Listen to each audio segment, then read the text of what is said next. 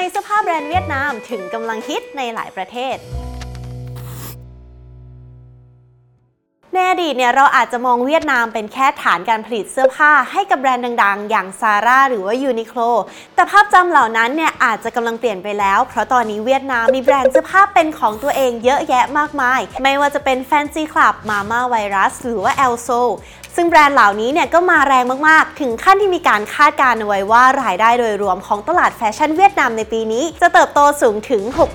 65,900 ล้านบาท แถมคนดังทั้งฝั่งเอเชียแล้วก็ยุโรปที่ปกติแล้วจะเลือกใส่แบรนด์หรูๆออกงานเนี่ยหลายคนก็หันมาใส่แบรนด์เวียดนามกันให้เห็นมากขึ้น ไม่ว่าจะเป็นฝั่งไอดอลเกาหลีอย่างสาวๆวง Blackpink หรือว่าจะเป็นฝั่งสายฝออย่าง Bella Hadid Olivia Rodrigo หรือว่า Hailey Bieber ส่วนฝั่งของไทยเราเองเนี่ยที่เห็นบ่อยๆก็น่าจะเป็น Bowkylion ที่เธอเนี่ยใส่ชุดของแบรนด์เวียดนามขึ้นคอนเสิร์ตอยู่บ่อยๆ ซึ่งการที่คนดังเหล่านี้เนี่ยเลือกใส่แบรนด์เวียดนาม นอกจากจะใส่แล้วดูสวย จนเราเห็นแล้วอยากจะรีบไปซื้อมาใส่ตามแล้วเนี่ยยังช่วยเพิ่มความน่าเชื่อถือให้กับแบรนด์เวียดนามได้อีกด้วย ในฐานะแบรนด์ที่คนดังเนี่ยเลือกใส่ สิ่งที่ตามมาเนี่ยเลยเป็นเรื่องของกระแสบนโลกโซเชียลค่ะ ที่ทั้งเหล่าอินฟลูเอนเซอร์เอง หรือว่าคนทั่วๆไปเองเนี่ยต่างก็พูดถึงแบรนด์เวียดนามกันแบบปากต่อปาก และเกิดเป็น bandwagon effect หรือว่าปรากฏการณ์ที่ผู้คนเนี่ยแห่ใช้ตามๆกัน เพราะไม่อยากตกเทรนด์บางคนเนี่ยนะคะลงทุนถึงขั้นบินไปเช้าเย็นกลับเพื่อช็อปแบรนด์เวียดนาม บางคนเนี่ยก็มีรับฝากหิ้วนะคะ หรือแม้แต่เปิดเป็นร้านให้เช่าชุดแบรนด์เวียดนามโดยเฉพาะก็มี แต่แน่นอนนะคะว่าแค่กระแสจากคนดังอย่างเดียวเนี่ยมันคงไม่มากพอที่จะทำให้แบรนด์เวียดนามมาได้ไกลถึงขนาดนี้ ถ้าขาดในเรื่องของดีไซน์และการตัดเย็บที่ดีในราคาที่จับต้องได้ไป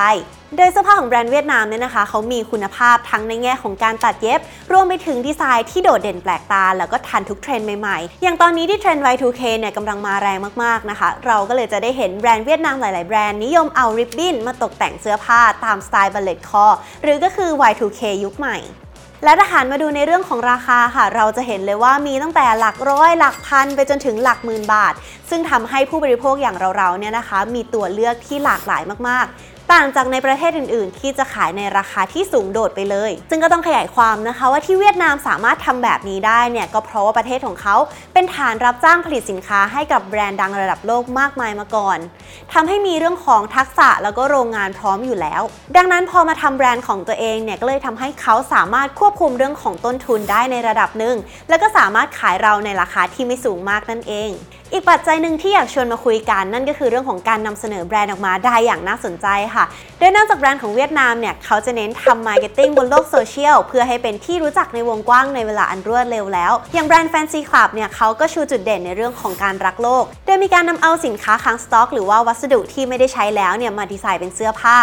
ซึ่งพอมันไปตรงกับสิ่งที่คนเจนใหม่เขากำลังให้ความสำคัญกันอยู่พอดี มันก็เลยยิ่งเสริมให้แบรนด์เนี่ยได้รับความนิยมแล้วก็เป็นที่ยอมรับมากขึ้นไปอีก และปัจจัยสุดท้ายที่ไม่พูดถึงไปไม่ได้เลยนะคะ นั่นคือการสนับสนุนอย่างจริงจังจากทางรัฐบาลค่ะ ยกตัวอย่างเช่นแคมเปญคนเวียดนามให้ความสำคัญกับการใช้สินค้าเวียดนามนะคะผลจากแคมเปญนี้เนี่ยมันทำให้ชาวเวียดนามเขารู้สึกเชื่อมั่น แล้วก็ภูมิใจในการได้ใช้สินค้าแบรนด์ท้องถิ่นค่ะ ซึ่งพอคนในประเทศเชื่อว่าสินค้าของตัวเองมันดีแล้ว ชาวต่างชาติที่เขามองเข้ามาเนี่ยก็เลยเห็นคุณค่าของสินค้าเวียดนามได้ไม่ยากเลย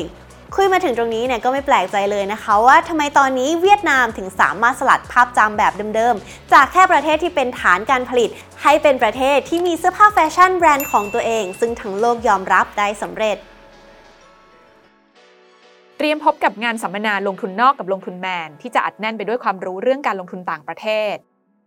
พบกันวันที่ 8 ตุลาคมนี้ที่ True Icon Hall ไอคอนสยาม บัตรราคา 3,600 บาท สามารถซื้อบัตรได้แล้วผ่าน QR Code นี้ และติดตามรายละเอียดเพิ่มเติมได้ที่ Facebook Page ลงทุนแมน